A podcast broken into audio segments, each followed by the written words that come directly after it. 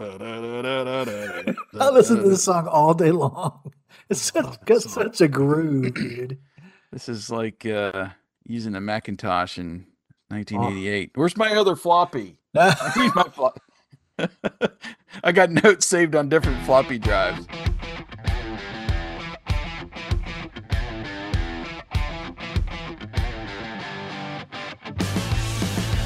Welcome to the Greatest Lists podcast, a show about music and lists.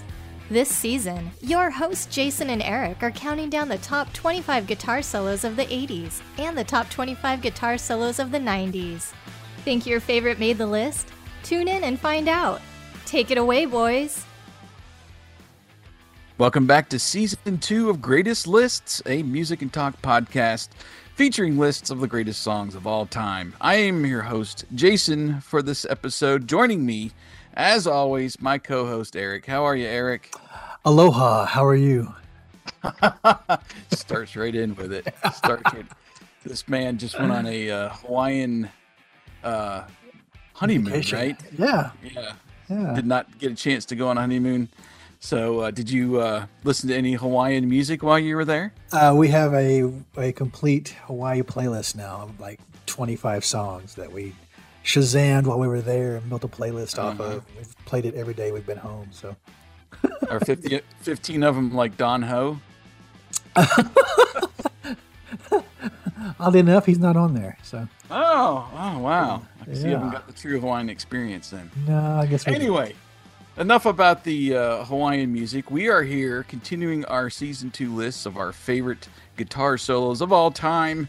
Uh, well, maybe mainly just the 80s and 90s, but we are uh, deep, knee deep in the 90s now. knee deep.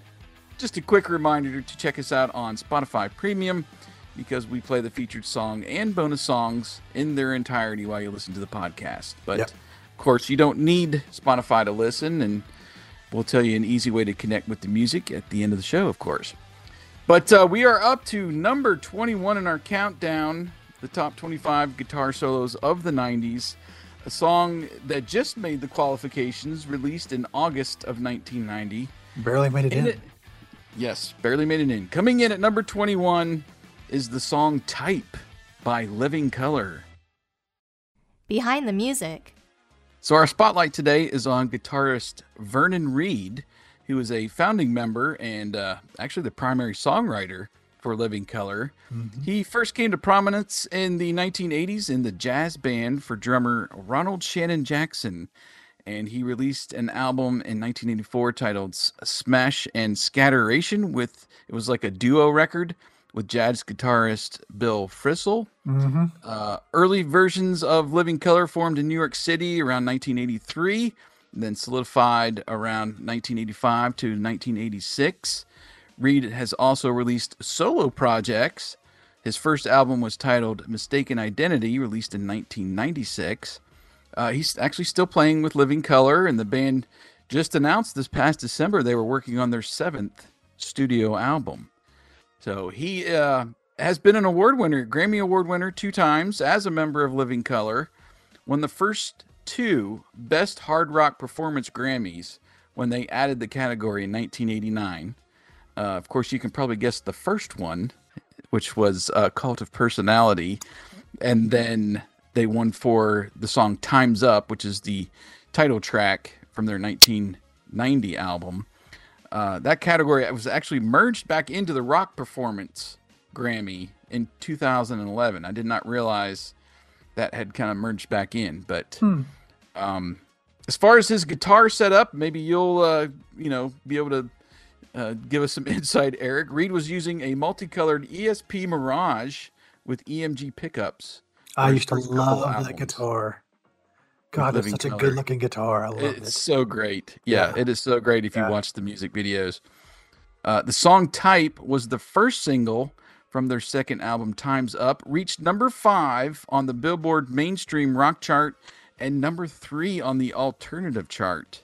And the song was written by Reid, and a music video was produced for MTV, Mhm. which uh, we'll get into uh, here in a little bit. But Mhm. That is uh, kind of the background on Vernon Reid and uh, and Living Colour and and how they uh, came to this point here in 1990. Hmm. Let's get personal. So uh, we have talked about this, Eric, but I feel like Living Colour might be the most underrated band in rock history. We were messaging back and forth at one point, and uh, you were uh, typing my exact thoughts, which was, you know, being a African American band in the late '80s, early '90s, they had Yeah. two major hurdles. First, there were not many, not many African American rock bands in general. Right. So you're trying to sell music to a predominantly white audience.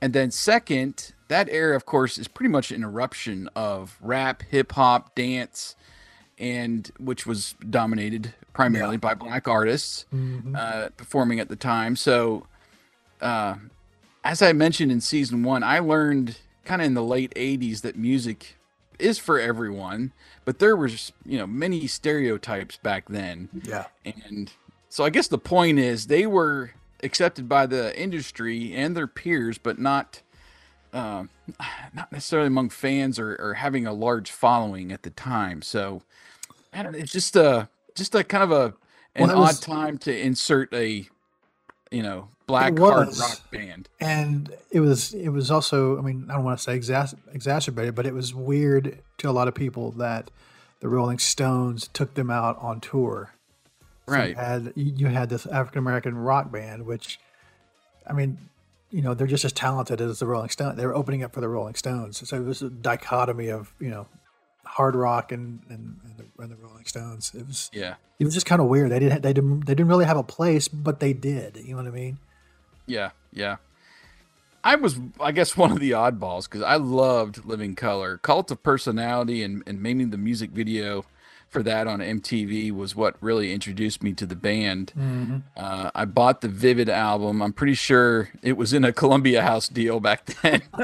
as was everything Yes, but I loved it. Um, and then so I bought the Times Up album soon after it was released in 1990, like real late 1990 there. Uh, might have been around my birthday, might have been with birthday money there. But uh, I didn't like it as much as Vivid, but Type was a song that I just couldn't get enough of. Oh, And yeah. from the first minute I heard it, I wanted to listen to it again. The radio didn't play it much in my area, so I ended up picking up the cassette. Yeah, I think I still have it. Uh, I've been looking for it this week, trying to find the album cassette. But if you popped it in, I'm sure there'd be clicks right before and after the song "Type." You know, for me rewinding it and stopping, going back, because I just couldn't get enough of the song. It's a And- groove, dude. It's a it's a it's a straight groove. Every part of it. You know, I collect uh, cassette singles, Yep. and last year I did pick up Type uh, in a lot of uh, cassettes that I picked up from the Goodwill site. The single version shortens the solo to practically nothing, so do not listen to any kind of radio edit uh, of this song. I mean, the full album version I think is six minutes and something, but um, I uh, I never had the single. I you know went right for the album, but the B side of the single is a cover of "Should I Stay or Should I Go," which is money, absolute money. Yes, if you have not heard it, um, It's so good. wow. Anyway, uh, that's kind of my history uh, specifically with Living Colour. What about you? Well, I mean, my first introduction was their uh, Cult of Personality video on MTV. You know, that was right in the thick of of everything was coming out on MTV. If you didn't see it there first, you know, Right. you, so that's that was my first introduction to to uh, the band, and I love that first album. There's not a bad song on there. Um, and then uh, I actually I I'm I'm I'm the opposite of you. I actually like Times Up better than I do the first okay. one. Um, Okay. but, but but I love the first one. Uh-huh. Um, there's just a lot more bluesy stuff on Times Up that I just fell in love with. Um, and then we actually um, discovered that first song, that first album he put out, that Smash and Scatteration. Uh huh. We looked it up and found it, and uh, Nice. it's it's you have to be in, in, into jazz to, to, to like it. Yeah, yeah. but it's it but it's really good. I mean, now that I'm older and I can appreciate jazz more than I can when I was 17, uh, it's really dang good. So uh, yeah, but you know, as a guitar player, we all you know we were into Vernon Reid because he was just so different. He didn't play the yeah. same the same kind of of uh, solos that all the other guitar players were playing. He was very jazz influenced. You could tell that from you know from just from um, Cult of Personality. He was just yeah. kind of you know kind of erratic and jazzy, and we I just we just kind of just dug it really from the beginning. So, mm-hmm. yeah, I, I, have a feeling we'll be breaking down that song at some point uh, later in the season. But um, yeah, his his style of play is so cool, and I just remember being blown away from Cult of Personality, uh, the solos in that particularly, but you know, listening to that whole album and then this album too, so good, man. Yeah, just so good. The breakdown. All right, so what I really like about the solo is he starts with this pattern which he plays through once, and then the bass has this really awesome groove that matches it. And then the bass continues the pattern and he builds off of it a couple times and then it goes right back into it at the end. So it's like this four part solo. It's yeah. not terribly long. It's only about 40 seconds of the song, but I think it's very creative. And then he also has this outro solo underneath Corey's vocals that yes. lasts about 90 seconds there at the end. Go back if you guys off just uh, hopefully if you have Spotify Premium just heard the song go back and try to listen just for his guitar work at the end of the song underneath it's yeah yeah it's it's so good man yep, yep. so uh i there's like th- this whole song in particular there's almost like three different styles interspersed throughout the song so many things to listen to over the course of six minutes and 26 seconds which is how the album version is but you got that main drive where corey is you know singing about the different types and it's definitely hard rock, guitar driven, very sharp drums. Yeah. Uh, then you get in the chorus, the "We Are the Children of Concrete and Steel," and Reid is he's playing this pattern underneath the vocals when you're hearing that, and then you get this real funky thing. Everything that goes around comes around part. Yeah. Yeah. They introduce that. I love the harmonies there, and you get I'm telling you, dude, the entire song is just a groove. I mean, everything it, about it really it, is. It's just. I mean, it's just so. Everything about it is just so tight and so. oh yeah, together. yeah. But it's so fun. Like Corey, he almost has these like vocal riffs that he's yeah. he introduces, and then at the end of the song, he's almost like scatting and yep. riffing off the harmony. The harmony just continues to, yep. to sing that, and he's going over top of that. Yep. And and that outro solo. I mean, man, I just love this song so much. It's one of those I could just listen on repeat the entire day. Yeah, it's, it's so it's good. just it's. I mean, the, you can't just single out the solo. It's such a good song. I mean, yeah, yeah. I don't think it. I don't think. It, I don't think it got the attention that it should have because it's it's just so. The whole thing is just tight. Yeah, beautiful. it's it's creative. I mean, it's it's got somewhat of a structure. You know, where you're going song chorus song chorus. Yeah. You got that weird. uh everything that goes around that's almost like a interlude there before the solo. Yep. And then it ends the song too. So it's and, I, am just amazed at how much they packed into the song. Yeah, it's six minutes long. Yeah. and there's all those different styles and stuff to tune your ear to. Vernon Reid solos, are they're hard to. I mean, they're impossible to play. But some of the riffs that he writes are just equally as hard. I mean, they they sound so gro- and they have such a groove and they sound really great, but you try to play them and they are freaking hard. The man is a talent. And yes. and I think all that comes from his jazz background, his jazz training. Um, he makes it look so effortless and he just, you know, he just plays like it's just nothing. And you try to play some of those riffs and they're just, your, your hand's going to fall apart because you stretch, you know, there's, you stretch far, you got to move fast, it's skipping strings. He's just, he's amazing.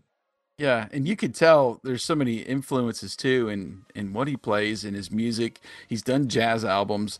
I was over on his Instagram page and back in January, he was at a David Bowie tribute concert, mm. all African American artists playing yeah. David Bowie music. Yep. And I was like, that is so cool. Yeah. So he, uh, you know, there's a lot of different influences in what he plays, but he's still his own thing too. Yeah. It's so weird, but It's so it's, good. It's great. Yeah. So we uh, are coming in at number 21 on the top 25 guitar solos of the 90s with Vernon Reid solo from Living Colours Type. Uh, some bonus songs for this episode. I do want everyone to hear that cover of Should I Stay or Should I Go? Go It is on Spotify. It's so good. I loved it. I I had not heard it up until I did the research for this. Oh, really? Like I said, I didn't didn't have the single. Yeah. And that wasn't on any of the albums. If you get I think it's uh I don't know if it's Vivid or which album it is that they added it as a bonus track when they re-released it, like when they remastered it. Oh. They did put the uh Should I Stay or Should I Go cover on there Yeah. but it wasn't on any album at the time. So, um, I also listened to the title track from this first solo album, the uh, Mistaken Identity. It's pretty cool. We're gonna go ahead and play that as well. Cool. Uh, it's definitely got like a hip hop vibe, but there's also a mix of jazz with like some horns, and then of course his guitar work. It's a very cool instrumental, and they he like drops in some audio clips with the title name and stuff. So we'll play Mistaken Identity for everybody and uh, give you a little taste of his original music. So stay tuned to hear the bonus songs in their entirety if you're listening with Spotify Premium. Otherwise, use the provided Songwhip links in the show notes. That will connect you with the songs in your favorite music app. And if you like the show, please subscribe. Leave us a rating in your favorite apps. Uh, something we don't mention very often is we are part of the Retro Network, uh, mainly a podcast network. And if you support the Retro Network on Patreon, you will now get your list. You, you will now get your list. You will now get your name in our show notes uh, and on our website, greatestlistpodcast.com. Uh, so you just go over there, support us, and boom, your name is added in as a supporter of the greatest list. So Wow. please do that if you uh, can this week. Uh, that's at um, patreon.com forward slash the retro network. That's where you can support the retro network, and we're under that umbrella. Uh, you can also leave your thoughts on today's episode by finding us on Twitter at greatest lists. And then Eric is coming back, uh, taking over hosting duties for our next show, our number 20 selection, which is a hot track Mm. track, people. Thanks for listening to Greatest List. We look forward to continuing our list of the top 25 guitar solos of the 90s on the next episode. You've been listening to The Greatest Lists.